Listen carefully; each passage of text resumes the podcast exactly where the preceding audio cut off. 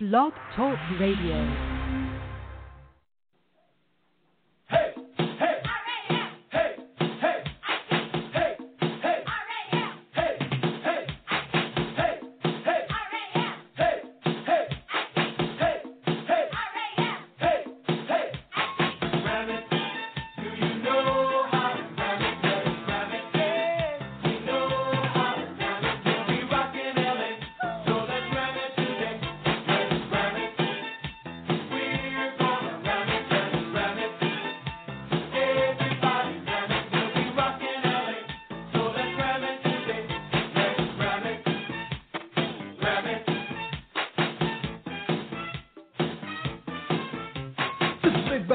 I'm starting this off. The Rams get down so nobody scoff. And don't you worry, cause the Rams are rapping. When game time comes, we'll be back to zapping. We can't sing and our dance is not pretty, but we'll do our best for the team and the city. So get on your feet and clap your hands. Let's ram it right now with the LA Rams. Hollywood Hampton, Dodge City tough. If you throw it my way, it's gonna get rough. I like to ram it, as you can see. Nobody likes ramming any more than me. They call me Jeter, nobody dresses sweeter. But under this cool is a quarterback mistreater. I come from the end, looking for the sack. I don't stop coming till I put them on the back. Limousine with it, my moves are like dreams. They call me the demon on special teams. I know how to rock from the toes to the head. When I pull the trigger, I'll knock you dead. I'm a mountain man from Yes, West VA. sir. They call me Herc, and I came to play. I learned long ago That's to our ram radio, just right. You man. can ram it all day and ram it all night. ramming it like home. What's going on, everybody? It's your boy for K. It's been a minute, man. Yeah, a lot of people tuned in tonight. That's good. That means football's approaching. We all excited, optimistic, eager, ready. We're all ready. We're ready for Rams football. Ready for NFL, ready for football in general. We're just ready for joy. Nothing wrong. Daddy Hill, take a look at my stock. I catch what they throw me and I like the block. Here we I'm quick off the line as I can be, cause I don't want dick running over me. Ready to get it all started. It's your boy Sir K. I'm waiting for Van to get in, co-host the show with me. It is six episode two of Turf Show Radio. For those of you guys uh, maybe haven't called in before, I invite you to hit us up, man. The number tonight is three four seven eight five seven one zero two two. We're going to be talking about all things Rams, all things training camp, all things draft, all things Tony Dungy. I don't think we're going to talk about Tony Dungy. Maybe I'm wrong. We'll have to see. Um, It's going to be an interesting show. We're going to try to bring on Trey. I always forget how to say his last name. I think it's Fawboard. from uh, Niners Nation, the SB Nation site for the Fans of the San Francisco 49ers, obviously coming from enemy camp, but it's good to hear from the other teams in the NFC West, and we like to bring in those guys. They're good guys. You got to be fair, man. You got to bring in the good people. Um, we'll see what they're up to. I think I got Van on the line. Let's bring him in to save me. Van, what's going on, brother? Ready to ram it, dude. Well, I've been we're ramming it. No Hey, offense. Dan, I don't know about you. I've been ramming it. That's Let's see, it's July 24th. It's July 24th. I've been ramming it for about 223 days for 2014. Solid. That's solid ramming effort on your part. I don't know. I don't know any other way to live. Van, what's going on, bro?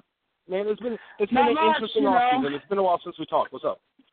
It's been a wild off season, yeah, it has been, and it feels like it's still like we just sort of jumped right into it the last couple of days with all the crap going on around the NFL. So it's uh, it's been pretty It's wild, a- man. It's one of those things where you wait forever and then all of a sudden it creeps up on you too fast. And I haven't finished the Auburn tape study of Greg Robinson, Tre Mason. I didn't get to go back and watch a 2013 tape. I still haven't made my remix to Ram It. I'm way behind. well, you know, I made a remix of the Kenny Britt video the other day, yesterday, but I'm gonna have to work on it a little bit more. It's not quite ready for primetime publication yet. So Hashtag iPoppy. Hey, the, before we get into stuff, man, uh, here was something I was thinking for kind of an intro segment. Uh, Let's do it. This time was the fir- this was the first time in a long time that even as a sports fan, and I know most people, you know, who follow, you know, the Rams or NFL follow other sports. We have other interests. Obviously, for St. Louis fan, the Cardinals are a Sure. big part of the lives, but there's other teams and other sports as well.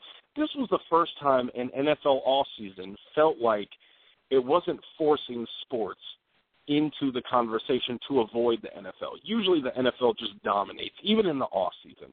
But this was the first time between the World Cup and LeBron that I thought that maybe the NFL's dominance wasn't as concrete as we usually assume it is. What you're the NFL editor for SB Nation. How, how did you think think think this last two months went? You know, in terms of an NFL perspective, where usually even the most you know minute detail, you know, somebody re-ups a four-year contract and it's the biggest news story for four days that overtakes all the other sports. It felt like that was different this year. Yeah, it was a little different this year. I mean, you really didn't, you know, it was quieter in in some regards. You didn't have a major, you know, like for a couple of years there where we had the bound, you know, the lockout and then the bounties and then and then, you know, random you know, the Aaron Hernandez thing last year, you know, sure. how could I forget about that? Sure. But uh, you know, this year it wasn't it was it was really quiet and like you had that month during the World Cup where things were really quiet. I mean, you know, the sports world just didn't want and, and there wasn't a lot out there, and there wasn't a lot to force because you know major rights holders had sort of like, you know, you can't get in, in the World Cup's way while that's going on. They, you know, they right. had a lot invested in it. So it, you know, it's not. It, it was kind of nice from an you know from a work per day job perspective, but it was also sort of, you know, it was it was that weird year where there just wasn't some major NFL headline, you know, that dominated at least part of every month of the off season, like there usually is.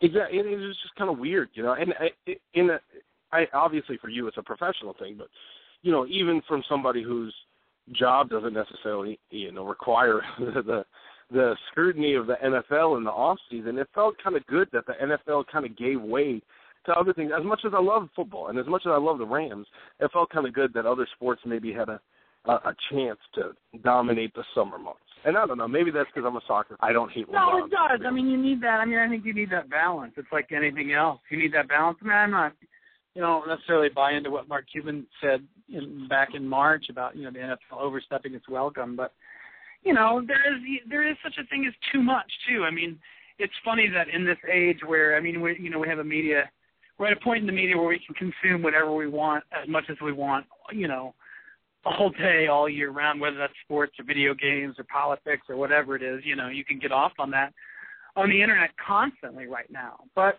we also, it's also much easier for people to sour on stuff than it used to be too. I mean, I, you know, it doesn't take much for for taste to turn like it used to. I mean, know, sports are a little different because you have live TV, but you know, you'll see that on the fringes with the NFL. The Pro Bowl ratings will drop, or you know, and I know they don't drop much compared to the other sports, but you know, the Pro Bowl ratings, interest in the draft. I mean, you know, interest in the draft was a little down this year because you had. I mean, I know the TV ratings were were solid and and broke records because you had the Johnny Manziel stuff, but you know, you go back to Saturday and Sunday in the draft, especially in really until the Michael Sam thing in the seventh round, you just don't have a lot of it. True. You get a sense of just how much the NFL lives on you know, propping up the weeds like that. I mean, it's like it's really not. You know, the sixth round of the draft isn't interesting. It is for Turf Radio, obviously, but it's not for you know the overwhelming majority of the, pop, the population, and understandably so. So you know, it was nice to have it in the background a little bit. It, it puts more emphasis. I think at the end, it puts more emphasis on the games and the players, and you know the reason why we all like this stuff in the first place. You know, I didn't get into this so I could you know, become an expert on police reports and, you know, multi-district litigations and stuff like that. But, you know, that's kind of where I've spent a lot of the last few months. So it's, it's sure. you know, and it's up honest. and down. It's refreshing. Yeah. And let's be honest, no nobody is going back and watching college football games from 2011 at you know 10 o'clock on a random Wednesday night in a you know an apartment i- outside the DC area with a you know a wife and child in the that other would be room. crazy. That would be crazy. Nobody, nobody does that. Nobody watches old, you know, Sunbelt football in the off season with nothing better to do. Those are crazy people. they just don't exist. Um, That's right. segueing back to where we're at, they, there, there's been a lot of uncomfortable topics in the NFL, and I let, let's give you a chance if you want to respond to these. I don't necessarily, but do you, let, let's go. Redskins, Tony Dungy, um, Ray Rice. What else am I forgetting? Um, You know, I don't know, but you know, really, the perfect place to go catch up on all this stuff is Show Times in SB Nation. You can get all the Tony Dungy, all the Ray Rice, all the Washington NFL team big name you care to eat at those buffets. All you need, all you'd ever want. I should rephrase it like that. So yeah, that, Turf Show Times is actually a really good Rams blog. I don't know if you've ever been there, but it's got some good sometimes, sometimes it is. Sometimes it is. Sometimes it does. Sometimes Man, it has, and- sometimes it gets a little negative. I I know, but you know, you gotta we gotta you gotta keep all the you gotta keep the balance of perspectives out there. I, wa- I thought that was a good place to start, man. We've got a lot in front of us between training camp, obviously getting launched in full force tomorrow. Obviously, the rookies were already there. The veterans reported today. We got a preseason in front of us. We can get to all that and how the team improves, all the changes, all that stuff. A lot of stuff to talk about. But I think one of the, one of the great things about Turf Show Times is the diversity of viewpoints, right? Whether that's the diversity of viewpoints between the staff and the writers or the members of the community. I think that's a good thing, and I think it's we we're a better uh, community when we have the opportunity to discuss different viewpoints and debate those in a rational way, sometimes not so rational.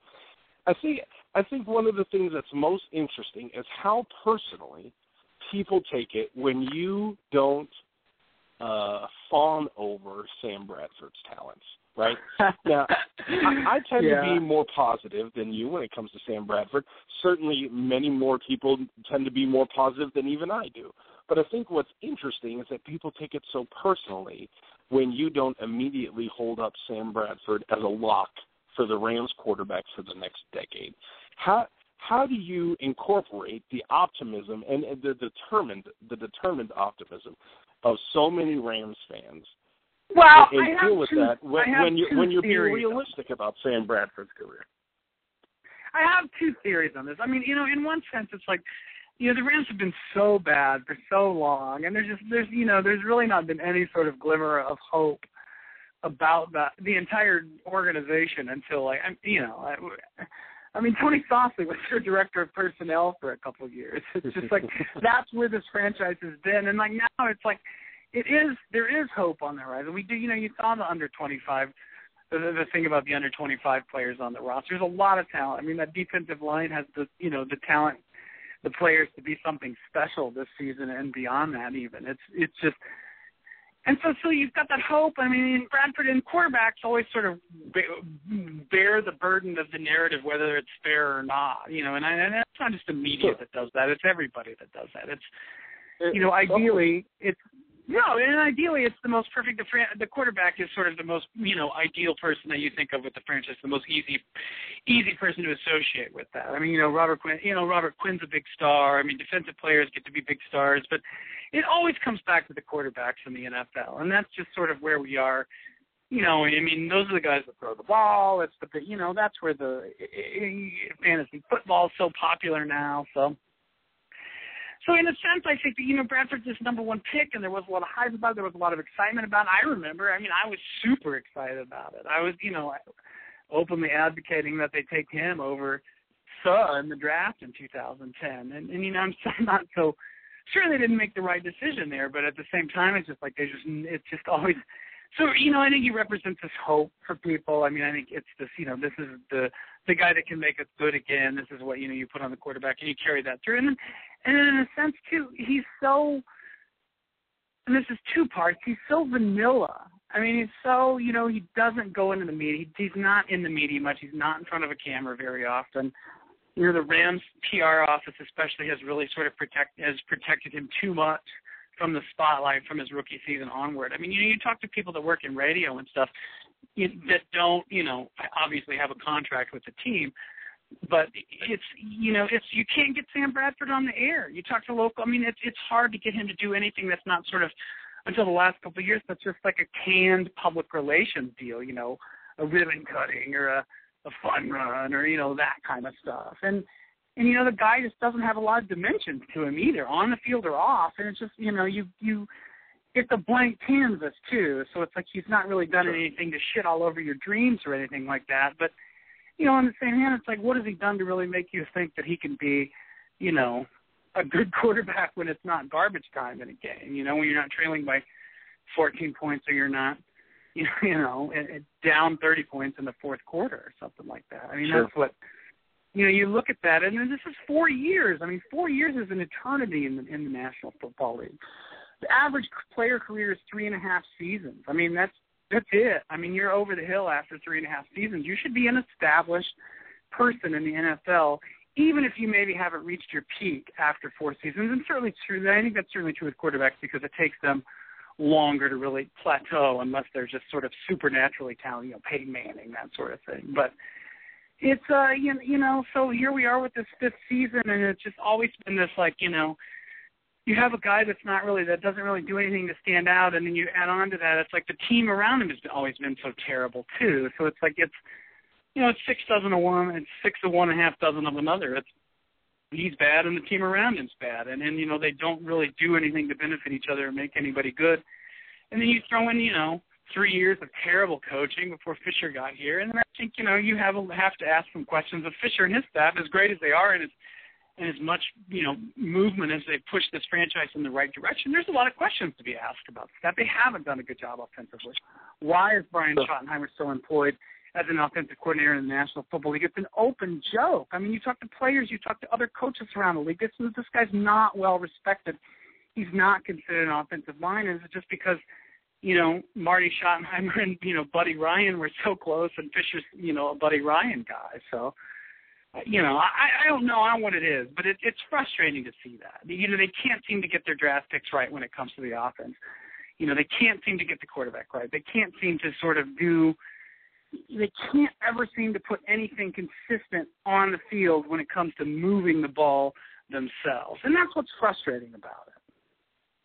And I think what what's interesting is just the timing, right? I think one of the things, and I, I said this a lot last year, was despite the fact that you know the record stayed the same, that you know they weren't over, able to get above 500 by the end of the season, was that the roster was much improved. And, and eh, you talked about you go back to especially early in Steve Spagnuolo's tenure and back into the Linehan era, the roster was useless. It was almost entirely yeah. devoid of the kind of talent that most teams would want right? You're talking about, I mean, you're talking about a 53 man roster, and maybe four of those guys were players that other teams really wanted on their team that's not the case anymore. The raw, the talent's not the issue. The skill's not the issue. It's the application. And before we get into the really what what I think should be the theme of the show, which to me is the Rams on the cusp, right?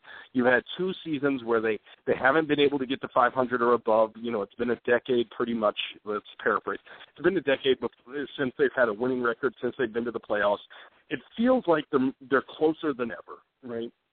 But the the the issues that they're facing are the kind of issues that I guess you'd want, right? That that, that talent's not an issue.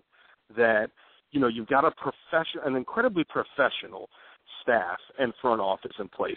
I think you touched on it that maybe the capability of the staff isn't where you'd like it to be, but the professionalism and the approach is right. That what what is the biggest issue going into the 2014 season for the Rams? Is it quarterback play? Is it the capability of the coaching staff? Is it the difficulty of working out of the NFC West? Is it a lack of talent? Maybe, and not necessarily a lack of talent, but a lack of unit cohesion, either for the offensive line or for the wide receivers. What is the biggest thing you think the Rams need to overcome to be successful this?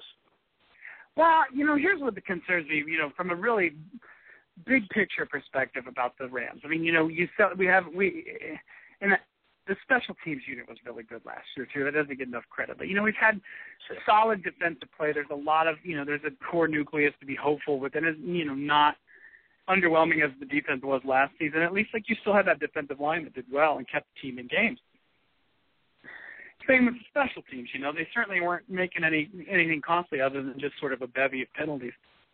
Even what you know the other performance they put around those penalties was more than enough to sort of erase most of the damage from that. But I guess my concern is from the big picture. It's like, is this a team moving in the right direction? The NFL, the NFL looks a lot different than the Rams do, and then maybe that's a mm-hmm. part of the rebuilding process, and maybe that's part of, you know, the, you know, just the, like we said, it, it's overcoming that, you know, absolute barren desert of talent that the team. I mean, you know, it was a world league roster, for, for better or for worse, for a couple of years there. What? when Spagnuolo was coaching it. I mean, it was just terrible. And then that goes back to the previous regime as well. But it's you know the rest of the NFL is sort of it's it's progressive. It's moving forward. It understands. I mean, you know, you just had a the referee training session this year. It's all about it's all about erasing that. You know, giving the wide receivers even more play. It, it's mm, it's there's a conscious effort to put more offense into the NFL than there used to be. I mean, just you you've already got the highest scoring, you know, NFL we've ever seen, and it's probably going to be more so this year because of the rule change and the direction we're moving. And you know, part of that's player safety, and that's not a bad thing in and of itself. Don't get me wrong. Right. But you know, you just can't. I don't know that how long, how you can't sustain a team that competes for a conference championship every year if you can't consistently score 30 points when you need to. Not in today's NFL. You don't need to run. You don't need to. You don't need to have Aaron Rodgers. You don't need to have, you know, that Chip Kelly offense necessarily. But you know, you need to be able to score points, and you need to have some level of competency, and not just sort of treat that like it's a secondary concern. You know, it, like it's it's just sort of like, well, we've got to play offense as long as we can kind of move the ball with the running back, we'll be fine. Right. Yeah, I mean, I know the Seahawks and the and the 49ers, the two best teams in the league right now by far. I know those two teams run the hell out of the ball, and they run it, you know, more probably than any other team that was in the playoffs last year, without looking at the actual numbers. But we know they run it a lot. But when they throw it, they throw it really well. They don't mess around with that. Russell Wilson and Colin Kaepernick are good quarterbacks. Now, are they at that top level? No, not yet. Do they have the ability to get there? Yeah, absolutely, they have the ability to get there. But you know, they're good quarterbacks, and they're in situations where they win, and they're in situations where you know they make plays. And it's not always to the you know they don't always have a Calvin Johnson at their disposal. Certainly, Sure. Russell Wilson didn't last year. So it's you know you've got to have that forward thinking in the NFL. And you go back and you look at Fisher's tenure in Tennessee. It's like this is not a team that was a consistent winner. It was just sort of a team that could always kind of string it along and never do worse than eight and eight, unless it was just really a bad, you know, freakish, you know, rash of injuries or just freak sort of salary cap purge or something like that. So, you know, I don't know. That's my concern from the thirty thousand view up closer. I mean, I don't. Just, just maybe to say something about another part of the team that's not offense. You know, I worry about the secondary. It doesn't look like it's terribly. I mean, it's a talented group, but it's a terribly inexperienced Well, group. Van, you know, Van before the, let me let me interrupt you, man, because I want to get in detail on some Yeah, of I'm uh, stuff rambling. before we get into it. that. Do eh, I, I think it's interesting because you're right. It, on some se- you know, on some levels, it is a, it's a tactical question, and it's a tactical question that spans the sport. It's not just NFL; it's colleges.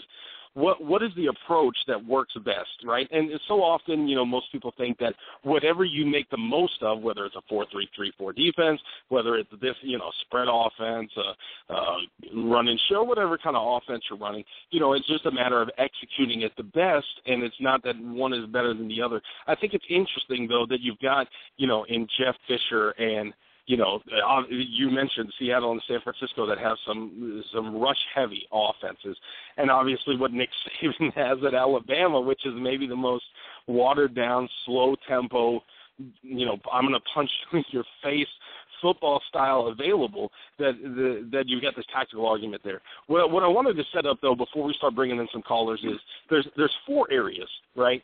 Special teams, offense, defense, and coaching going into this year.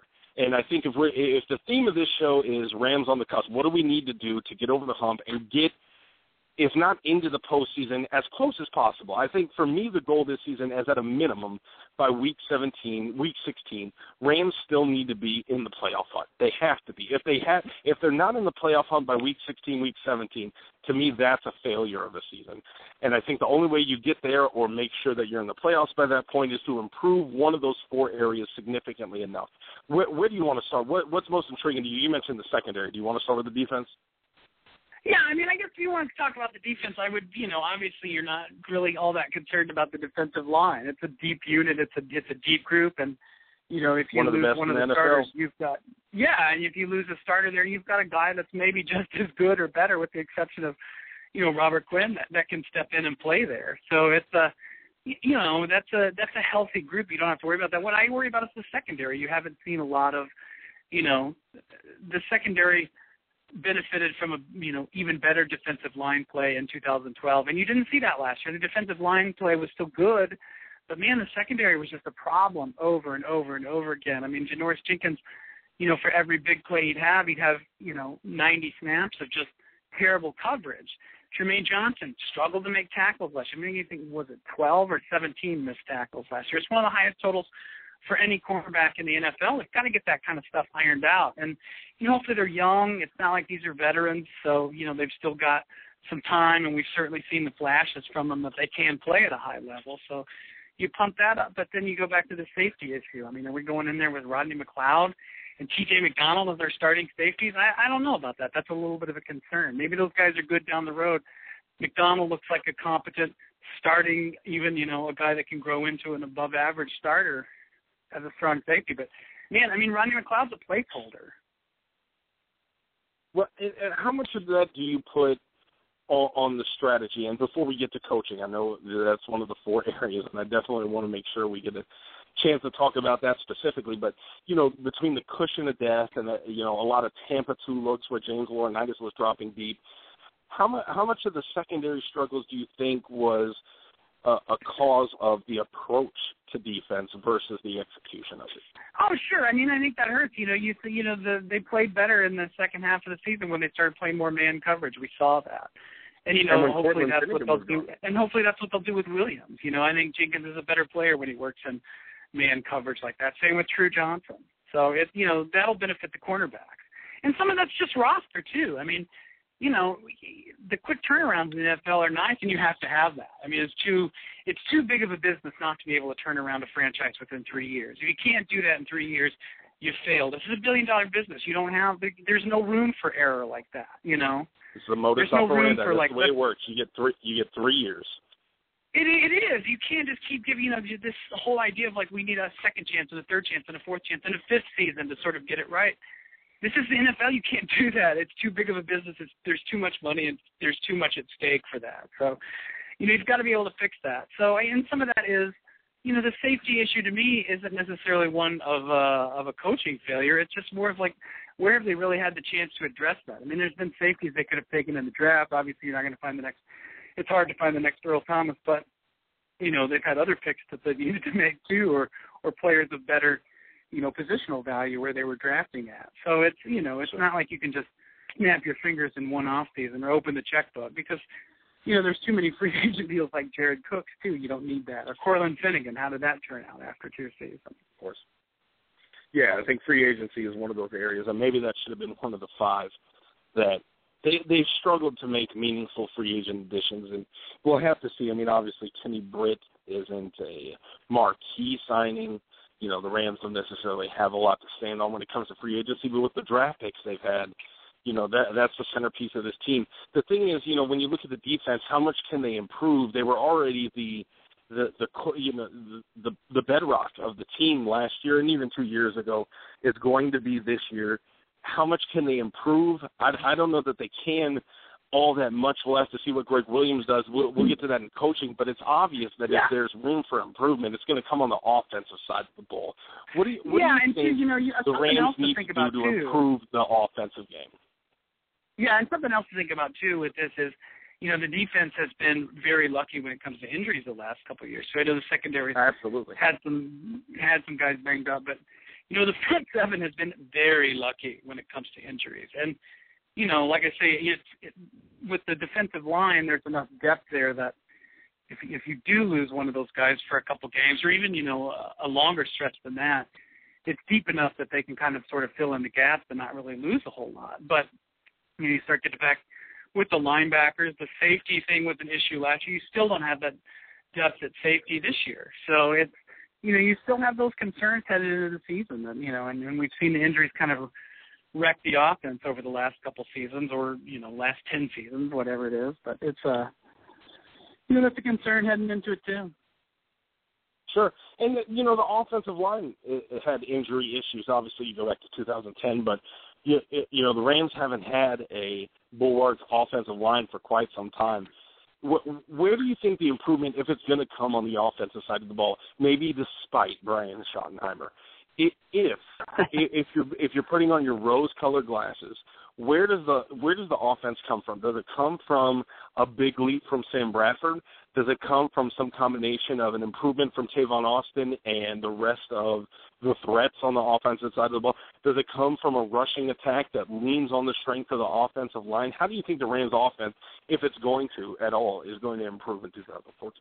I think the Rams offense, the biggest way, the the most noticeable way that they'll improve is not to just be a drag on the rest of the team. I just they, they, oh, they just just the don't have attitude? If they if they just They come just- in with a good attitude every Sunday, hey, right, we can do attitude it. fixes Well, everything. hey, It's like great, we just won the said. twelve game. No, it's just that you know you've got to fix that. You've got to sort of like you know not not be so difficult to score points. You know, it's just it's a problem. They've never the offense has never been, and as exciting as Zac Stacy was, it was like overall the offense was not. It was well below league average, and even when you normalize It was mediocre. the It was that's what it was. It was mediocre. no, at best, on their best days, they were mediocre. I mean, the, the the games where they really turned into an opponent, like even the surprise one with you know against the Saints last year, but the, the games where they turned into an opponent and really kind of pulled off an upset or ran away with the game was always where you had the defense or the special teams really could you know they were able to either score for themselves or you know put the offense in a position where they almost can't lose. So you've got to be able to if they can run the ball, not turn it over a lot, and just keep you know don't send Sam Bradford out there to throw the ball. He's not the kind of quarterback. We've seen this. He's not the kind of quarterback that's going to throw 30 times a game. He's not the kind of quarterback that you want to put the game on his back because it just doesn't it doesn't work that way. He's he's got good stats that are padded by bad opponents and garbage time statistics. So take the weight off his shoulders. Don't risk it with with that stupid passing game that we saw at the beginning of the season last year. and, may, and maybe that's you know i- i- if that's the case, maybe that's the opportunity for the Rams to really move forward in, in offense is to eh, pretty much do a 180 is lean on the strength of the running game and the offensive line and that strategy early on, and allow that to to create some free opportunities for the passing game to take advantage of a defense that is- isn't as suspected. Sure, absolutely. I mean, you know, you, that's uh, you, you- you've got to factor all that in there. We'll see. Hello? We'll see, man. Hey, hey, I think that's the difficult part about the offense is that, you know, when mm-hmm. you look at it, there's not a lot of reason for big optimism. I think if you look, the one thing that a lot of people at TST seem to lean on, and I know there was a silent pause there between both of us, and I think it's because we don't share some of that optimism, is when people are jumping on somebody like Stedman Bailey. I, I, I Yeah. I, I want I want to believe in the Rams. All right, we're Rams fans, and I know a lot of people question those kind of things. they question, you know, how and for you, you know, with the the way you've approached Sam Bradford and the the difference in how we talk about him. But when people are getting excited about Stedman Bailey, somebody that caught 17 passes for just over 200 yards, and saying this is the guy that's going to, you know, resurrect a relatively dead passing game, I don't see how that's very rational. No, and again, you know, that comes back to that hope. It's just like if you've never seen, as a Rams fan, you've never seen anybody worth a worth worth a crap since Torry Holton and Isaac Bruce left town. So you you know you hang on to those 17 catches because they are kind of promising. And a kid, you know, you want to root for the kid because it, and it's fun to do that. I mean, it's fun to project. You know, that's why you're fans. I mean, it, it's fun. It's not fun to sit and think about. I mean, you know how awful everybody's going to be on the team. Trust me, I, you know, it's not fun to be like that. But you know, you have to be a realist about it. I mean, we've been doing this since 2006, 3K. We've seen a lot of, We're you know, old. we were convinced We're Donnie old. Avery was Dude, going to it's be a big. it's been we- a decade of turf times, man. It has, and it's just like you know we've seen it all over the years, except you know except much promise until recently. So I mean, you know, my optimism is closely guarded because yeah, I think Stedman Bailey can be a good player. I have I have no doubt about that. What we've seen from him and on tape and then briefly in the NFL has been impressive, but it's 17 games against NFL competition against three, not one, not two, but three of the best secondaries of the NFL in the same division. So, you know, Yep. it's it's not an easy place to come of No, age right. as a receiver to begin with. And you, you're starting the year without the first four games where you can kind of take some mulligans and take some, you know, take a few meaningless snaps to get your head right and stuff like that. You're you're thrust into it in the start of October. Well, you know, in the start of October, it could things could be too damn late in the NFC West the way the Rams schedule is this year. It's brutal. It's a brutal schedule.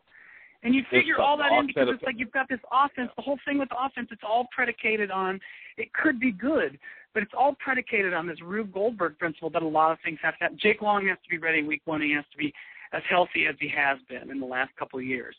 And you know, he has to be ready to step in. He can't have, be slowed down at all from his ACL tear. Because if he uh, if he's not there, then you move Roger Saffold over to left tackle.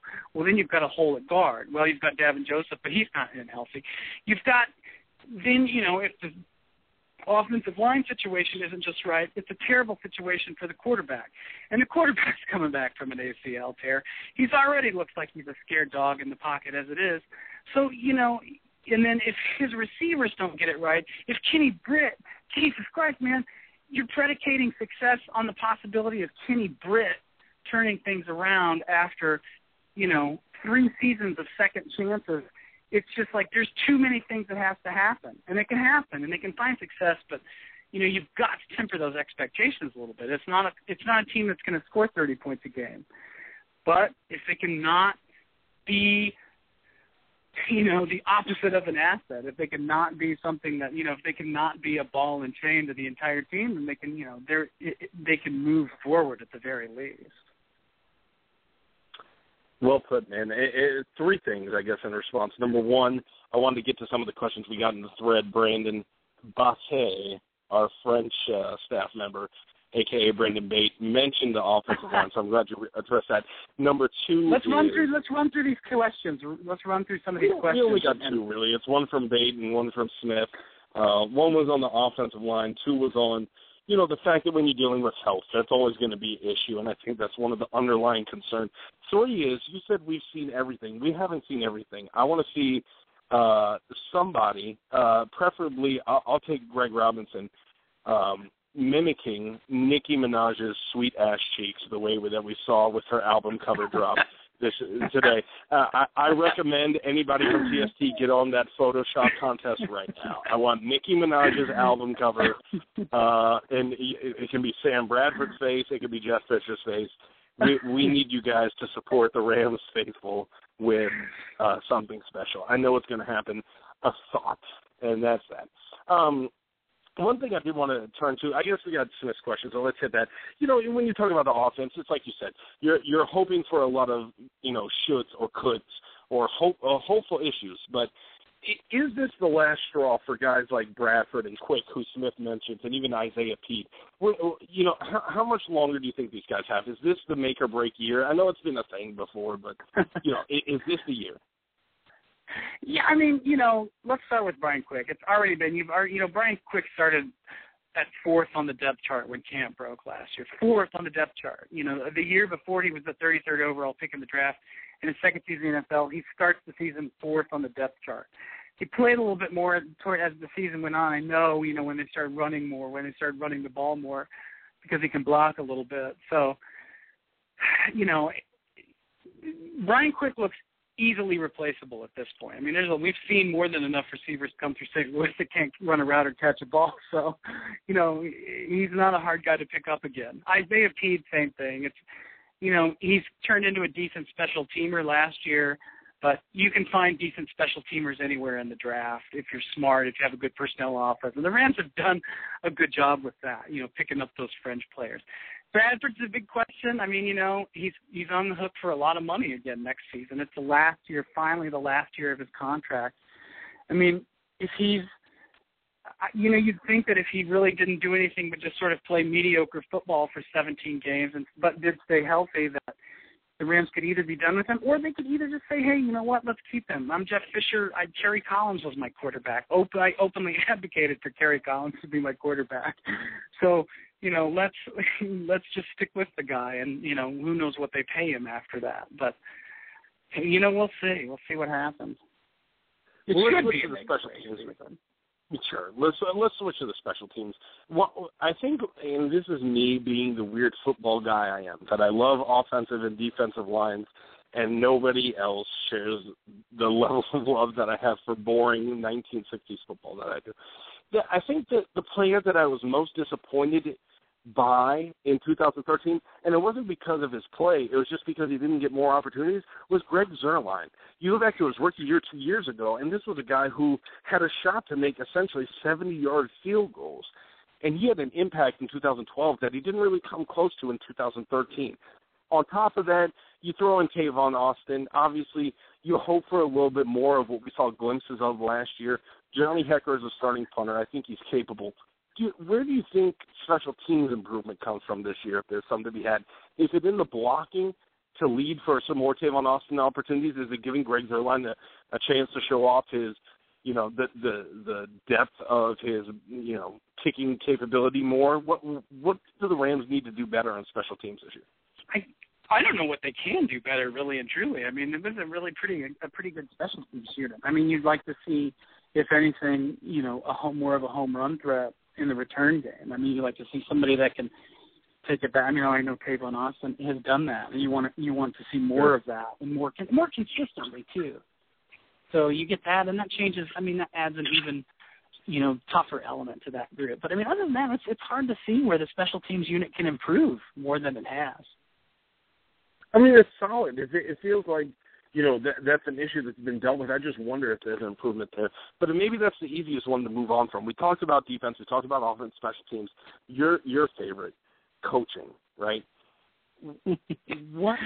Right. And obviously, I mean, it, the thing that I always try to remind people of is when you're Jeff Fisher, Brian Schottenheimer, Gregg Williams, and maybe some of the lesser, you know, Paul Boudreau, you don't have a you know multi-decade career for most of these guys in this industry by doing things a certain way and then getting to essentially the pinnacle of your career and deciding to change things up. The reason Jeff Fisher is where he's at, the reason Brian Schottenheimer, Gregg Williams, all the coaches on the staff, the reason they're where they're at is because they did things a certain way. You can't expect them to just change it because, oh, it didn't work for a couple weeks or a season or whatever the the reason that Brian Schottenheimer, or you go back to last year, Tim Walton, the reason Tim Walton got hired as a defensive coordinator is because of the things that he did.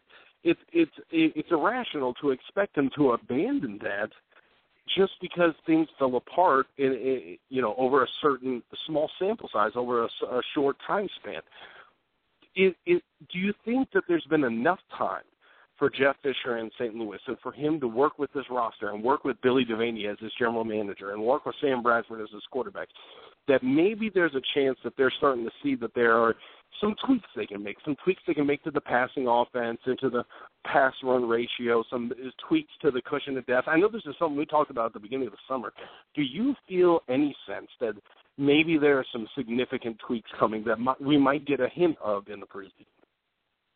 You know, I don't know. I mean, I guess more than anything, too, you look at what happened with the defense last year, and then you and you can see a little bit on the offensive side of the ball that maybe it's not quite as well, you know, not as quite as obvious or not quite as well publicized. But you know, Fisher obviously had to step in and take over more for, um, you know, Tim Walton last year because the defense wasn't living up to standards. I mean, that was something that was pretty widely reported. And and on the offense too, it's like, and I know you know you lose your your starting quarterback, so you go to a backup, but at the same time, it's like you know, they had to scale back and become a simple, simple offense, a really simple offense, a painfully simple offense at times. So, you know, how much do you have to scale back so that you can, you know, sort of function with these guys? Because that's not good to go into, you know, you don't want to have your lieutenants that, you know, are, are supposed to kind of carry out your vision for things not able to do their jobs competently. And that's what happened a little bit sure. last year with the Rams.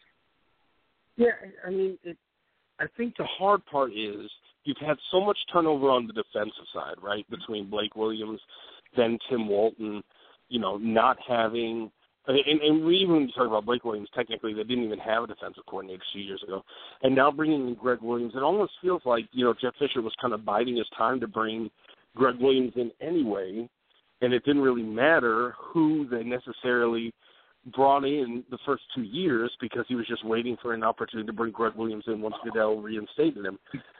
And, and, and on the offensive side, I mean, nobody is going out and saying Brian Schottenheimer is one of the great offensive minds of the league. It feels like there's this weird bo- uh, boundary, right? This weird limit, a cap that's being put on the offense only because they're just so uh, committed to a certain philosophy of offense. And if Tavon Austin doesn't understand the playbook, it, it doesn't feel like there's a lot of movement on the coach's part to get towards the players. It feels like it's just uh, forcing the players to get to the coaches, and re- regardless of how long that takes, so be it. It doesn't really matter what the results are.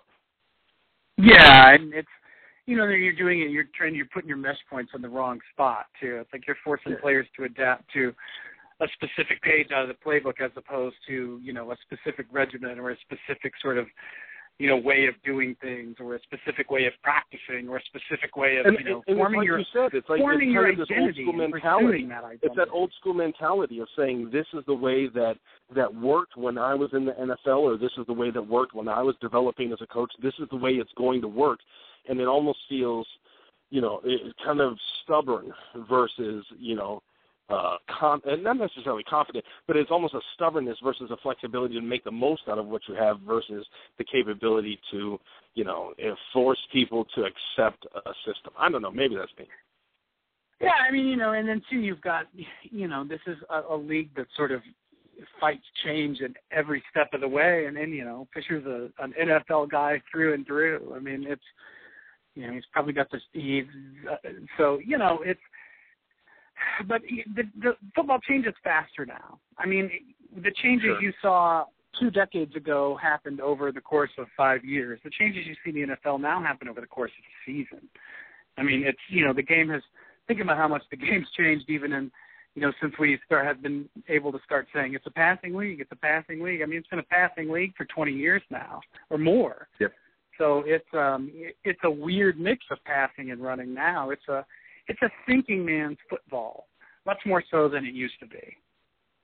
It is, and I mean, you can't recreate the those 1970s steelers in this day and age. Well, I'm just saying, after the 1970s and 80s and 90s, which you guys chronicled the SB Nation of football, I don't know that we want to, man. It was, it was, it was almost too much. I mean, maybe, may when I was a kid, the, you know, the NFL was fun. Now that I'm old, oh God, I don't know if I, I don't know if I can take that kind of nonchalance in my football. I need more focus. Good God. But we do we do have a caller. I think we got one from the 501 area code, which, if I'm not uh, mistaken, is from North Little Rock. And we we only You've have one real kidding me. listener. We only have one real listener and staff member from North Little Rock. He's a he's a sweatpants aficionado. Uh, aficionado. He knows his Nicki Minaj ass cheeks uh, like the back of his hand, and he looks he looks at women's ass cheeks as much as the back of his hand. It's got to be Tevin T. What's going on, man? Hello, Go ahead speak, man. We on? We know we know you're at Cole's. We know you're hiding in the back of an Anaconda album cover. What's good, bro? What's going on? Hey, am I, am I finally on? Am I here? Yeah, you, you're y'all hear me? finally on. You're you, on, You yes. Yeah, yeah. We have to knock through the early stuff, man. What's going on? What do you want to talk about? We'll give you some time, T. What's up? Hey, man, you know, it feels good. It feels good to finally be back. I'm happy y'all finally doing this again. You know, is, But we're getting into training camp. We're getting into the season. What what what are you most interested, T? You know, it's been a long off season. We've you've you've been the progenitor, and uh, let let's give some public credit for Tevin for pushing this season preview series. If you guys have seen the Rams roster preview, this was an effort on behalf of Tevin Bronin. This man is growing up. He's getting plans. He's organizing. He he's communicating with the staff. We're getting it done, man, and that's all. That's all on Tevin. All credit to him. But you know, outside of the roster, and then the preview, Nicki what- what Minaj is CD came out, and you know now we we haven't heard from him all day. I know, right? y'all make, y'all make me tear up, man. You know, There you go. but Well, well, well hey, we can always knock you down a couple pegs. Though. Don't. I know y'all can. what, what's Hey, most honestly, you interesting know, to you, man? Go ahead. Go ahead. I think you know, I think the most interesting thing right now is the Rams offense. I mean, y'all touched on it, you know, earlier, but I mean, it's just it's interesting to see what the Rams are going to do because last year, you know, we had a feeling that they was going they was going to do the spread type of look where they'll have Cook and Tavon Austin use them all creative, and obviously that fell through. But you know now it's like they just decide to hey we're gonna run we can't throw the ball so damn it we're just gonna run the ball down your throat and just keep pushing and pushing. So you know I'm kind of curious to see where that leaves Tavon Austin, who's mostly just a situational player. You know because he mostly just comes in the slot, and where it leaves Cook, who's really not a good blocker, but they have him in there anyway because he could catch. I'm curious to see where it leads those two. And, you know, I'm hoping, you know, with Ryan's favorite quarterback, Sam Bradford, back, that they could finally get back on track. You know, maybe maybe Jared Cook could find maybe Jared Cook could have 800 yards, or maybe Tavon Austin could finally show that he could catch, and maybe Sam Bradford could tutor him doing a maybe Sam Bradford could tutor him in the library or wherever the Rams used to study. In the library, Maybe he can in the up- library. You so college, dog. Like the only place, the only place that people get together to talk about stuff that that has any sensibility is the library. Okay, okay, Starbucks. Maybe they'll meet in Starbucks with their iPads. Tavon Austin and Brian Schottenheimer, Sam Bradford go over and over and over the playbook with them. But you know, I'm kind of. I'm, kinda I'm still laughing at the library. Hey, T, T, let me ask you though. Out of these three areas, where do you think the Rams have the opportunity to make the most improvement? Quarterback play, the rest of the offensive roster, or coaching? quarterback play. I mean, last it's year, you know, they, Be be careful, dog. People gonna put you in the same campus van. They're gonna say you're a quarterback hater. They're gonna say they're gonna say all Hey, the trust same me, trust me, trust me. You don't want Hey, my Frank. email inbox. Yeah, Hey, yeah. Have y'all did y'all see did y'all see the St. Louis Rams yearbook or whatever it was? Or I NFL did Network on yesterday? NFL Network. I did. I did. Hey, how'd you? Hey, it kind of surprised me. I wasn't I wasn't used to Sam Bradford being all rah rah when he brought down that Well- uh, pre huddle. Yeah, but I, think, I think that's one of those things that that people want to see certain things that may be going on in the team that that doesn't make it you know through the media. And i don't think it's necessary. It, it's it's one of those weird things where yeah you know you go back two years ago and you remember the the win i mean was it two years ago or three years ago the win we had over new orleans where you know, Roger Saffold got that false start, and Steven Jackson was on that ass like there was no tomorrow, right? and it was great. The, the, everybody, everybody bought into that because it was the optics of it. And sometimes the optics aren't really don't match up with reality. And uh, you know, I saw it with you, T. You know, it, it looked good to see a quarterback who had some sense of leadership and the personality of the team, and that doesn't necessarily, like we talked about at the very beginning of the show, like Van was saying, Sam Bradford doesn't come across as a guy with a ton of personality, but it may not be the reality. And, and, and I think, moreover, it may not be the important part, right? Yeah, you know, I'm you know I'm really not too worried about, it, but I think that's something that you know fans want to see. Everybody. Everybody hates that. Sam, a lot of people hate Sam Bradford has such a quiet demeanor, especially you know, given our record. You know, everybody wants him to become more of a leader, and I feel that that should be something that the St. Louis Rams, you know, should have pushed a while ago. Like, hey, here's a video Sam Bradford being all rah rah. Does that get you excited? You, know, you would think that would push that side of it, but you know, besides that, you know, I feel that this, you know, I don't expect great things from Sam Bradford. I don't expect him to be in the Tom Brady bracket, but I think he, should easily be as good as Alex Smith. And you know, the thing about, you know, since they added Tre Mason and everybody's like, oh, the Rams gonna run 30 yards, 30 times a game, and I don't necessarily think that's true because, I mean, if you go back to the Seahawks game, the Rams tried to run it and run it, and they just couldn't do it against the Seahawks. But I, honestly, I think we're just going to see a whole bunch of running at the beginning of the season for Sam Bradford to get used to the get used to the speed of the game and coming off an ACL injury because it's so hard coming off an ACL injuries. And some you see you see mixed results. You had RG three, you had RG three playing horrible.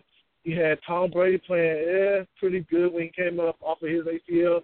You know, just don't know what to expect with Sam Bradford with his ACL injury. And then everything else before that, when he didn't have the ACL injury, he just he had little issues that just kept coming up and up, like bad play action fakes, or him being skittish, and him always checking down the ball, checking down the pass.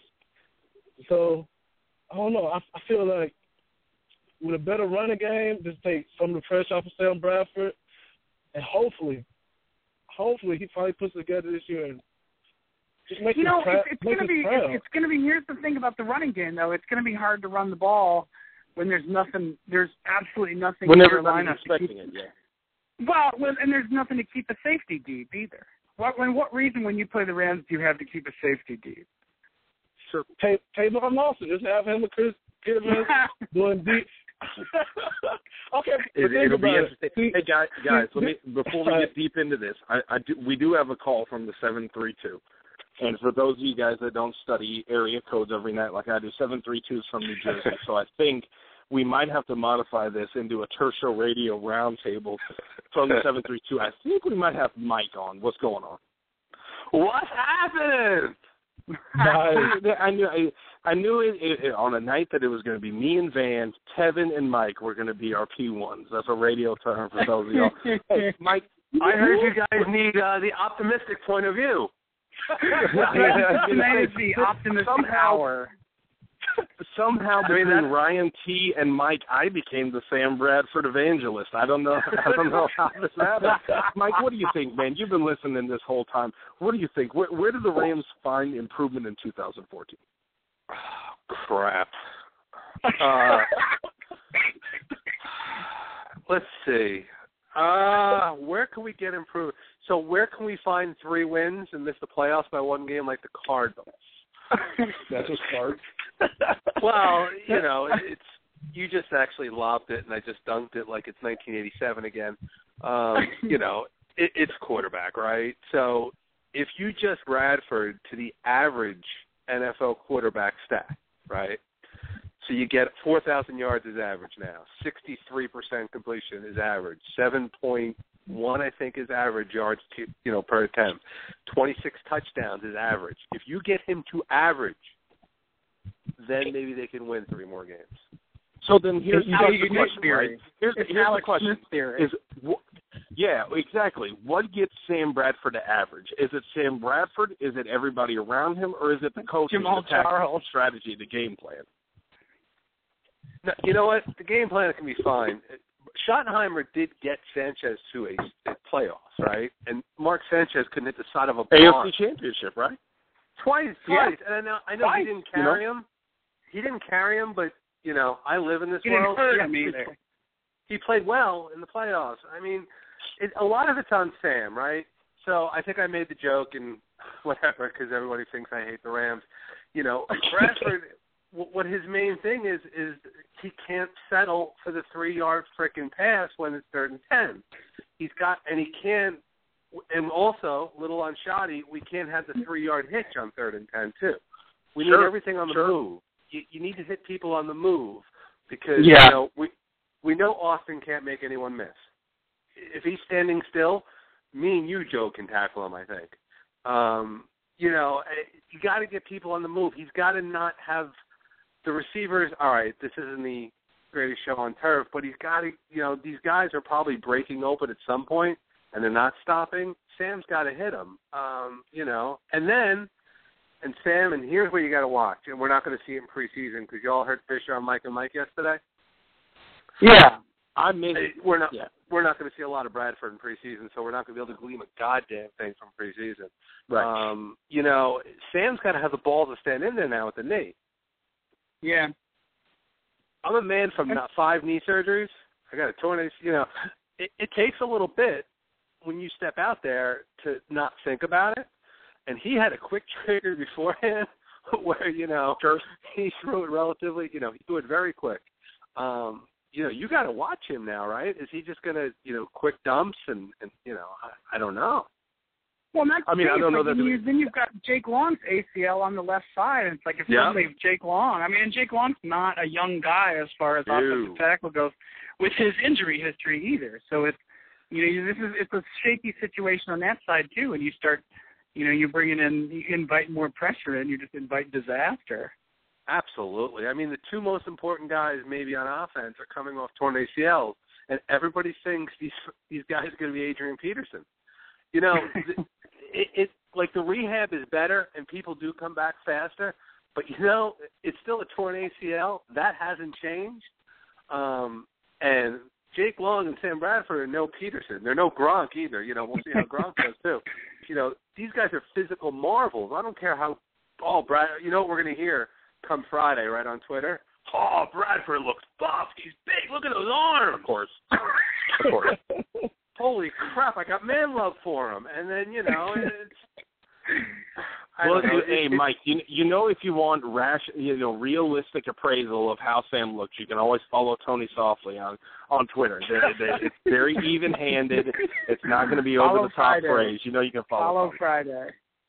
Yeah. Yeah, hey, let me ask you guys. Let's do a quick roundtable since I got you three Sure. guys on. It's a TST staff version of Tertiary Radio. Some simple questions. Number one, we talked about health, and I think to me that may be the biggest thing for the Rams is because they're so thin. This is not a deep team uh, outside of defensive line that they can't really afford injuries anywhere. The, I think obviously the the most injury prone guy on the team is Roger Saffold. Over under, I'll say week eight. I'll take it in the middle of the season. Week eight. What, does Rodger Saffold get injured before, or and let's not get silly. He's not going to not get injured. He's going to take an injury this season, and they're going to have to shuffle the offensive line. Let's start with you, Van. Week eight, before Week or after? Hey, week, week six, Mike or Kevin. Let's take it in order of calling. Kevin, what do you think? Before or Let's after week eight? After Before, week of 14. Week ah. fourteen, so we got one before, one Week after. Mike, come on. I know you're before. Yeah, he's getting hurt in the Before, week- real. Week three, he falls down the Week stairs three, on the walk into the stadium. There you go. Hey, number so hmm. number two. That number two question, Sam Bradford. Is this, is this the year that he's able to get through a season and post career highs? The things are in place for him to do that, right? Even despite the coaching and all that stuff, he was on track last year before the injury against Carolina to do that stuff. Is this the year that Sam Bradford at least solidifies himself as not being the problem? Van, this, this is a softball. I, I just to- I just tossed one up to you right right-handed. It's it's mid it's mid chest. It's right in front of you. Van, Well, you know what? Sam I'm Bradford, gonna, is this instead of, year? I'm, I could take the I could take the slap single here, but I'm gonna go for I'm gonna I'm gonna go yard. I'm gonna call my shot even. Because here's the thing, Sam Bradford. This isn't just a make or break season for Sam Bradford and St. Louis. If he doesn't put things together this season, he's not going to play in the NFL outside of maybe so he's going to be you know backup jobs. That's backup. it. Yeah. And so, you know, it's it's not going to happen. I'm sorry, it's not going to happen. No, no. Uh, Let me put it that way. Kevin, Kevin, I need some optimism, dog. Help me out. What do you think, Sam Bradford? Is this the year that he establishes himself? Hey, you know what? If people don't question Andy Dalton, I think I this year you won't question Sam Bradford. People do question Andy Dalton. What are you talking about? hey, but okay. I like but the- nobody ever I says like he's the sentiment. horrible. So Yeah, okay. I, I like the approach, though, Mike. Oh, Mike, we got to finish with you, Sam Bradford. Let's be Well. honest, Sam Bradford's Pro Bowl. This is the year that he makes himself a Hall of Famer, right? Well, um, that's probably not going to happen. Um, the odds on him making himself into a top 15 quarterback, I would put at 20%. Well, hey, so you're saying Hey, there's Tracy, a I'm gonna chance, throw something Mike? back at you. I'm gonna throw back something back at your negative Billy. Sam Bradford is a Hall of Famer already. The Oklahoma Sports Hall of Fame. Oklahoma. That's right. That's right. See, see, leave it up to Van for the for the knowledge base to be able to c- circle the wagon. But here, Hey, Joe, my, my Bradford thing has a caveat, though. Okay. So when Sam gets hurt in about week nine, week 10, Shaun Shaun Hill comes in and leads the Rams Uh, to playoffs. Hold on, wait, wait, wait. Last year was Kellen Clemens. This year it's Shaun Hill. Sound the Shaun Hill back. No, no, no. I was Just your shelters. We've had our first Shaun. We've had our first Shaun Hill mention. Get under the table. We need canned vegetables and food. Get the children. Get the children. Uh-oh. Oh God, we're already talking about Shaun Hill. We What happened to us? started training camp, What the but we're hell already was that? talking about Shaun Hill. Shaun Hill leads the- Lifetime radio right there, man. Well, That was I, I will awesome. That was, mention uh, that was like we were really on the radio. It was like a Mike and Mike show. I bring Well, on you know, I Tony gotta put some Softli. Bring on. Tony Softli. He- uh, for a Turf Show radio throwback, I will mention the time that I played the alarm sound and Tevin thought it was a cop trailing him. I think that was one of the great moments in the history of church hey, radio. one time. One time. it, was, it only takes one. It only takes one, Ray Rice. It only takes one time to establish a pattern. Last last question for you guys for the round table. Hey, I'm always riding dirty. I can't get caught. Shut up, man. What in terms of the record, or in terms of let's put it like this: for success, what do you guys think constitutes a successful 2014 season for the Rams? Is it making the playoffs? Is it getting closer? Like I said, week 16, week 17, being in the playoff picture. Is it improve? Is it something that suggests that Sam Bradford and Jeff Fisher and the rest of the, you know, the, the entire brass have a future with this team? What constitutes a successful season for you, Van? Let's start with you.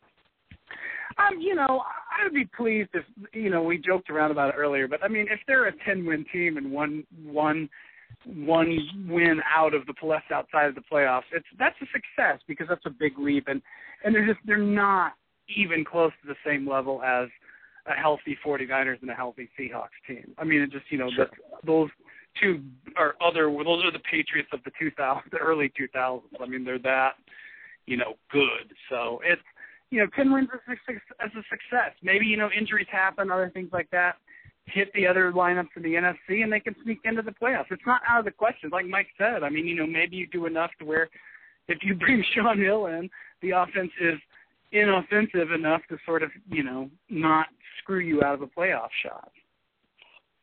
Tevin, what do you think? What's what's a successful 2014 Rams season for Tevin, bro? You know what?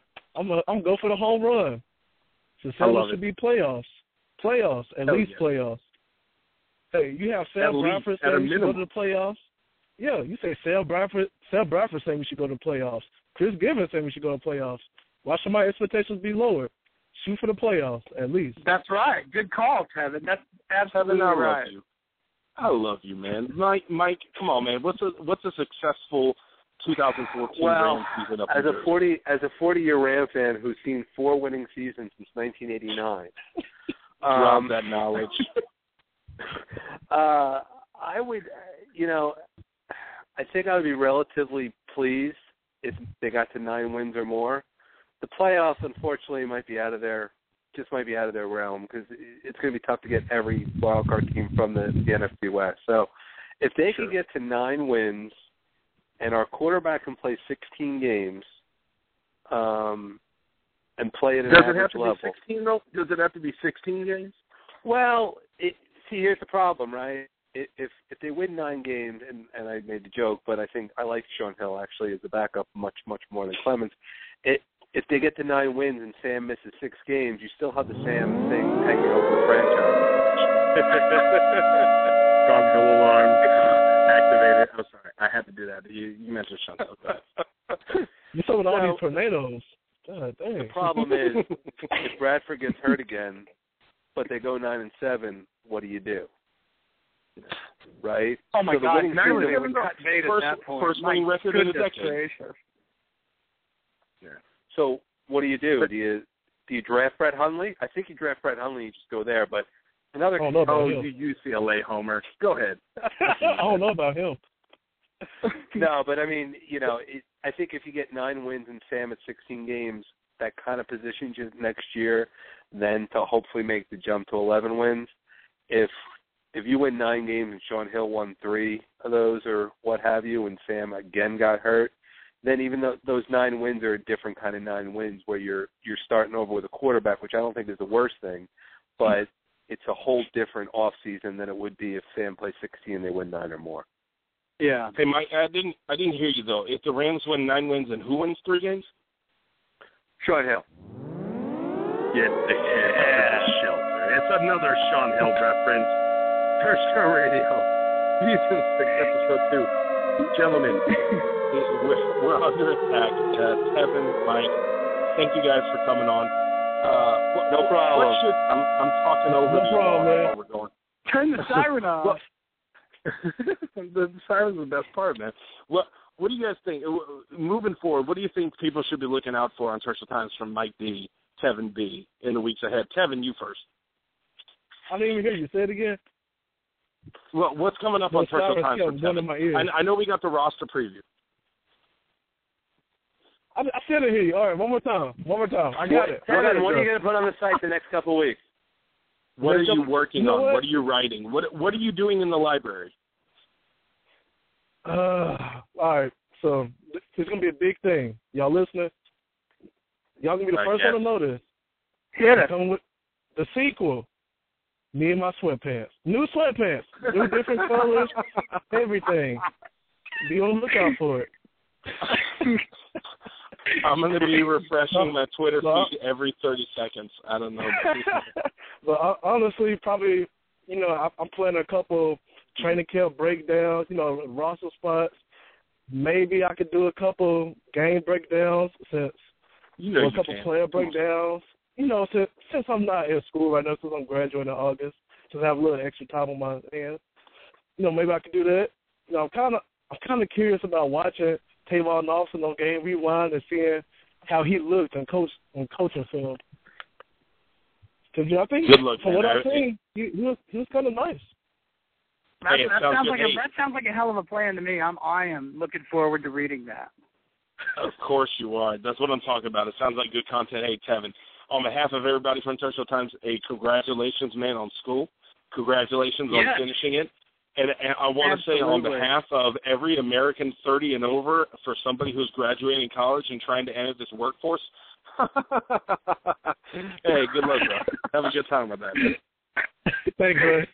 Take care, appreciate it. Kev. Hey, take it easy, man. Tevin Brown, everybody. Mike. Uh, what's coming up, man? One of the things we talked about before you came on, and obviously when we move forward. Oh, I lose you, Joe. I'm here. Hello, Yep. Joe. Kev.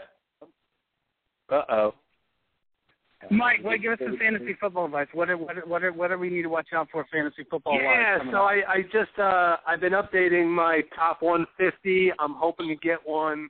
I'm probably going to wait till after the weekend to see if anybody breaks a leg by walking off a plane into camp and any of the. uh So I will get my uh I'll get my updated top 150. Probably look at um some average draft positions on who I think is going to excel, uh, exceed those and who's going to deny it. I mean, it's a little early to look at drafts because any reasonable fantasy football person should not be doing a draft in the middle at the end of July. But um, I am Yeah. going to look at those because there are idiots, as we see at Twitter, doing those things. um, so I will take a look at those. Um, you know, and I'll and I'll break down the Rams a little bit. You know, it's, it's not hard to see that the Rams are not fantasy relevant, other than possibly um, the defense and of course Stacy, uh, which you know that's another. Probably we have more time, but uh, I don't think he's going to do. I think he'll be lucky to do what he did last year, but uh, we can chat about that as we go on in the summer. So that's the goal. Keep updating uh, my my top 150, and uh, probably going to get that up early next week. Oh, Kenny Britt in the first round because I read some stuff about OTAs. I'm sorry, what was that? I said Kenny Britt in the first round because I read some stuff about OTAs, right? Well, he looks good. He there's no one that's going to look better than Shorts uh, on Friday than Kenny Britt. I you guys I love the uh, shorts forecasts. I love the shorts forecast because like everybody in the NFL right now is like playing at an all pro level. Ryan, I've known Kenny Britt since he was like 17 years old. There's some crazy stuff out there. Let's just say. I, I can I, I think imagine. that's a good. I think that's a good point to end this topic. He, um, yeah, Joe's been kidnapped by, by the mushroom people apparently. yeah. Kenny, Kenny's got an interesting, uh, an interesting history here in uh, mid central New Jersey. I'll tell you that. I can Uh, I, imagine. I don't think it, I don't think it's limited to Mid Central New Jersey. Though. it's uh it's pretty crazy. But yeah, now fantasy wise, I mean, the, the, you know, our team's not exactly relevant, but there's plenty of girls to see everywhere. So I'm going to try to bang a few things out in the next couple of weeks. 'cause Sweet. I am going to Hawaii in uh, 10 days. Um, oh, there you go. yes, yes, celebrating my 20th wedding anniversary. So Oh, nice. Well, congratu- another congratulations is in order on Turf Show Radio. We've had a graduation and a 20th anniversary. That's that's a little, we you know, that's a positive, a couple positive things for the show tonight. Absolutely, to work in absolutely. An angle about Kenny Britton banging it out. So I think we kind of hit the the triple threat. okay. We've lost some, something. Three K's got some technical difficulties. For those of you just tuning into the show tonight, so uh hang in there. Kevin's got some good stuff coming up. I'm looking at the offense. Mike's going to be back with his fantasy stuff. 3K, are you back yet? Can you hear us? What's going on? Can you guys not hear me? We there's just sort of a muffled like version of you. We can't really understand anything you're saying. It's just sort of a like a Charlie Brown teacher sort of situation. So what you're saying is that people from the South have a muffled kind of voice. I don't. I, is that offense. Wait, wait, there was a little better for a second. Uh, oh, let's try this. Hey, hey, R A M. Hey, hey, I. Get it better. Well, Enrique, you're kind of ramming it. You're kind of not ramming it right now. It's it's it's hard to hear you. So we'll wrap this show up. We'll say everybody, you know, it's been a great it's been a great summer. I think we're all ready to get back into football, regardless of what you think about Sam Bradford. So, uh, Mike, 3K, it's been good to talk to everybody tonight. Looking forward to Man, seeing how's this? stuff. Is this any better? Can you hear Holy me? shit, there you are. Now I can hear you just Well, God bless. God bless speakerphone. You guys just missed the th- missed the three best jokes in the history of, of humanity. I feel really bad that I wasn't able to provide you guys with those. Yeah. Yeah, we were talking about Kenny Britton banging it out, and I I Well, we'll missed the him- we'll get him on punchline. the I feel bad. Yeah, I we'll guess get so. him on the flip Hey, side. Van, let me ask you though, if you if Sam Bradford honestly gets hurt, who do you think steps in at quarterback? Well, I mean, it's, it's Shaun Hill. Who else is it? I mean, I just Garrett Gilbert. Oh dear God! You know, he was he was a product in college. You activated the Shaun Hill. I walked right into it. I walked right into The, it. the china's fallen off the shelves. I don't know. Oh God! I love you all. I love all of you. Is the alarm is is the alarm too loud? Do I need to turn it down next time we activate it? Potentially, yes. Okay. I want to make sure that it burns everybody's eardrums so that they understand when we talk about Shaun Hill on Turf Show Radio. 3K, I think that's a good point to uh, wrap it up. I think it's a perfect point. Hey, everybody knows if you listen to Turf Show Radio, you get an Easter egg at the end of the show, so make sure you follow through to the end. We didn't have a ton of questions else to uh, deal with from the thread, Van, so I think that does it.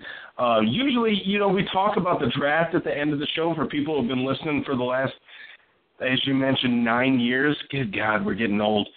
I, I don't know that there's a ton of draft stuff, a ton of college stuff to get you yet. I think we've got a, a rookie class that we can deal with first, and maybe next week or two weeks from now, when we get the next episode of Turf Show Radio going, we'll talk about the draft. I know there's quite a, quite a quite a few other college football fans out there other than myself. So uh, Yeah, we're gonna I hook still, you guys I still, uh, up. I still haven't gotten over my hangover from this year's draft. So Well, you know, it was a special draft that was supplied with some bullet and some fireball by one very generous person, by one very generous Exactly. person time power. all of it Oh, was consumed. That's getting way too inside SB Nation circles for most people, but um, in the end, it is what it is, man. We're starting camp tomorrow, and it's another season of Rams football. It's exciting, though, and, and, and uh, I- you know, even even with all the the bullshit that we talk about with Tony Softli and anybody else, and the fact that we're going to overplay our hand when it comes to the optimism and the positivity of what we're seeing from players in shorts on the field. The reality is this is football, man, and we're all going to get excited as we uh, uh, as excited as we've ever been tomorrow. That's right. That is All right. right. I can't wait, man. So, for everybody, stay tuned to Turf Show Times. You know what you're going to get. It's daily coverage. We're going to have everything from the best links of the day, the tweets of the day. Uh, you're going to have the major. Uh, what what else? The the people assigned to follow the teams in major media, the vines, and you know the what? tweets, got- the YouTubes. It's and Tevin sweatpants. So I think that's a lot to look forward to. and, and Tevin sweatpants it too. And there there might not be a better reason to come back to Turf Show Times every five minutes than a chance to see Tevin sweatpants redux. We'll see, man. But other than that, I don't know, right. man. What else you got, man? I, all I have to say is, you know, you know what all I have to say is, go Rams. You know the deal. Go Rams. See y'all next time.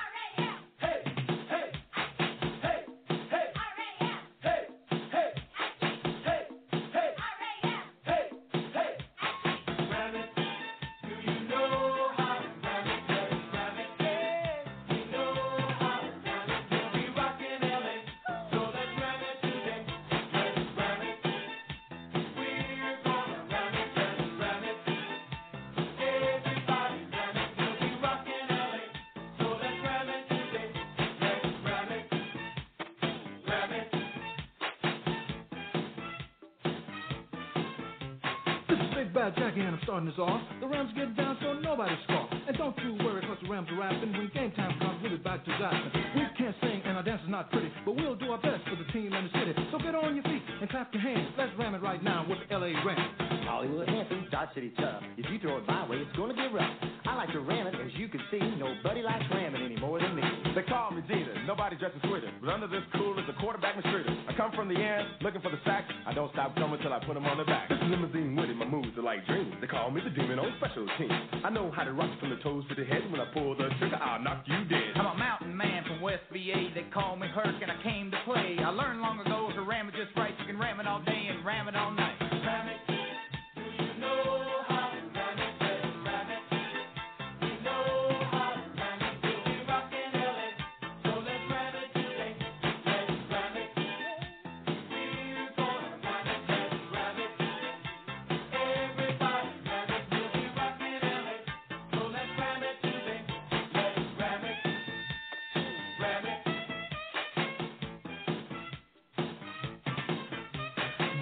This Big Daddy Hill, take a look at my stock. I catch what they throw me and I like to block. I'm quick off the line as I can be, cause I don't want dick running over me. This is baby face and I don't yield. I'm a tackling fool on the football field. From the Jersey Shore to Balboa Bay, if you run at me, you'll have a bad day. This is RB, no speedball Brown. Fastest man in the whole damn town. Cars and ladies are a part of my creed, but more than that, I feel the need for speed. This is Catcher, out to make a run. With shade done, I can catch a BB in the dark. So now you're ready, and I'm sure you'll agree. The ramming is fun when you're ramming with me. Redden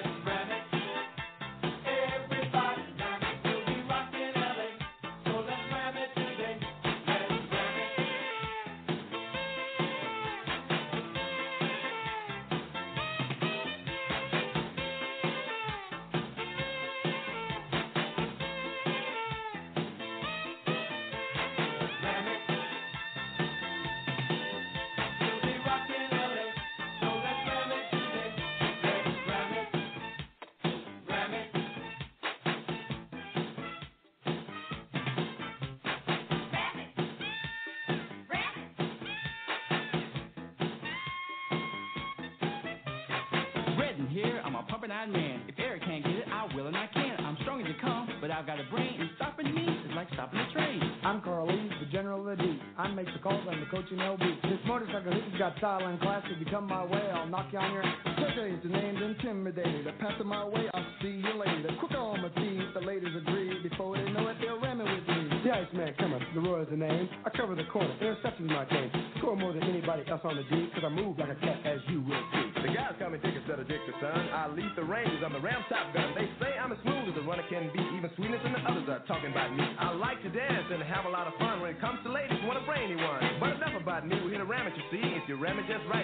all night.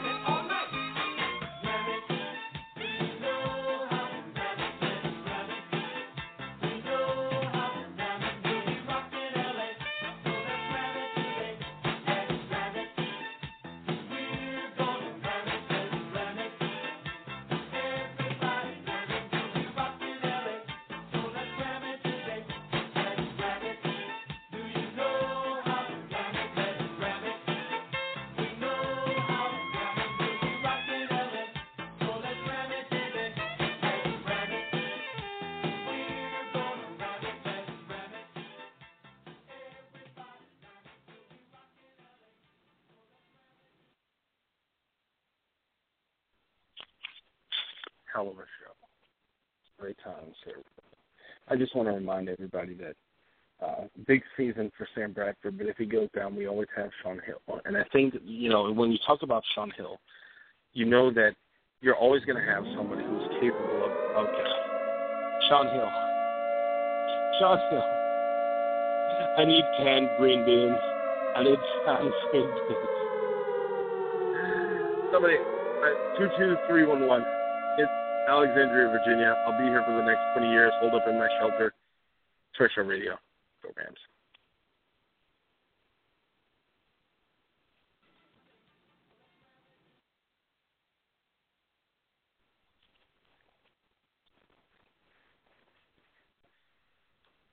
My name is Spencer Hall. My name is Jason Kirk. My name is Ryan Nanni. And when we combine, we form the, The Shutdown Fullcast. Voltron. I keep telling you, we're not Voltron. The Shutdown Fullcast is technically a college football podcast, but it's also a show about lawn care disasters, Regional grocery stores we love. Tennessee Batman, homeowners associations, Bears and video games. I mean, there's also some actual football discussion, like about coaches having huge contracts, or coaches making terrible decisions, or coaches saying really stupid things. Or the NCAA saying really stupid things. Yeah, there's lots of stupid things in this big, dumb, beautiful sport. Sometimes we talk about football games. Allegedly. If you want to take college football exactly as seriously as it deserves to be taken, come find us on Apple Podcasts, Spotify, or wherever else you listen to podcasts like this one. The Shutdown Fullcast. It's not Voltron.